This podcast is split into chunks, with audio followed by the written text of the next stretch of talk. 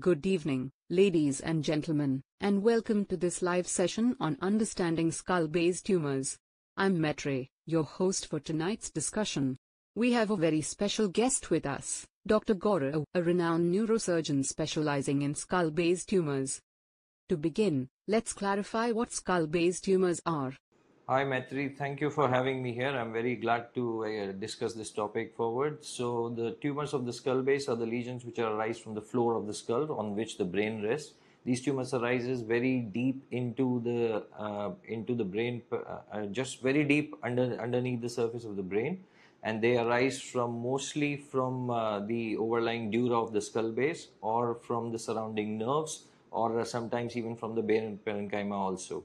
So commonly these tumors are uh, meningiomas, pituitary adenomas, vestibular schwannomas, or uh, other tumors arising from the bone or the cartilage like chordomas and osteomas of the bone of the bony surface.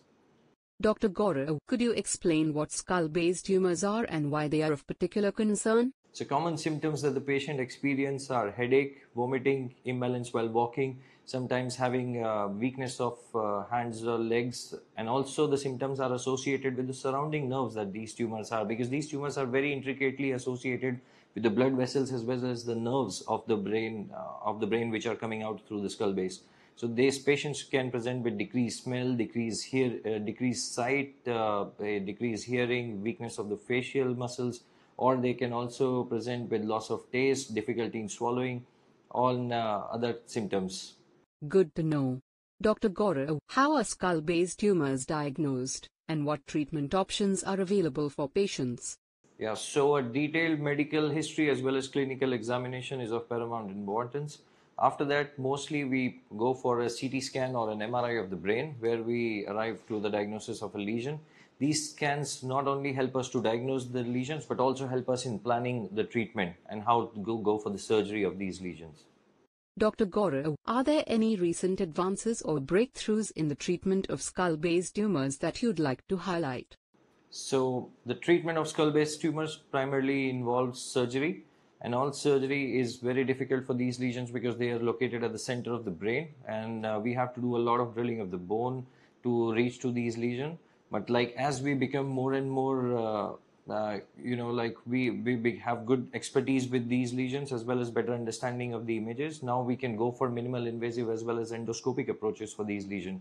We can approach them through the nose or uh, behind the ear uh, uh for these lesions where we can reduce the amount of drilling of the bone that is required. Also reduce our footprint on the skin with incisions and uh, give, an, give a good outcomes to the patient also, uh, we can go for uh, planned subtotal resection of these lesions so that we avoid any harm to the surrounding nerves or vessels or the brain tissue, and we can leave a small residue and then give stereotactic radiosurgery for these lesions, for which we also have uh, a new machine coming up where we can give stereotactic radiosurgery using ZAP or gamma knife or CyberKnife for these patients. So this is a good advancement where we can go, we can be less aggressive and give uh, uh, as less as uh, deficit to the patient as possible. It's reassuring to hear about these advancements. For individuals who are dealing with a skull base tumor diagnosis, what support and resources are available to them and their families? So, apart from uh, surgical intervention that happens in the hospital, we also have a good rehabilitative care for these patients. Sometimes they may develop some deficit which can be transient or permanent.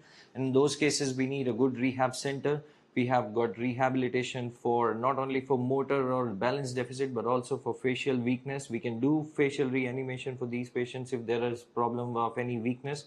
And uh, we also have counseling and support groups for take care of these patients for a long term follow up as well.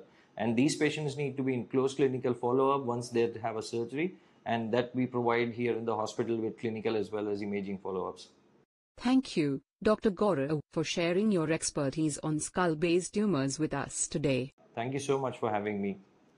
It's been an enlightening discussion. And to our viewers, thank you for joining us for this live session on understanding skull base tumors.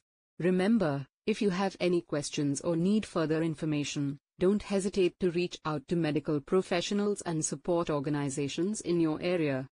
That's all for today's session. Please stay tuned for more informative discussions in the future. Goodbye, and take care.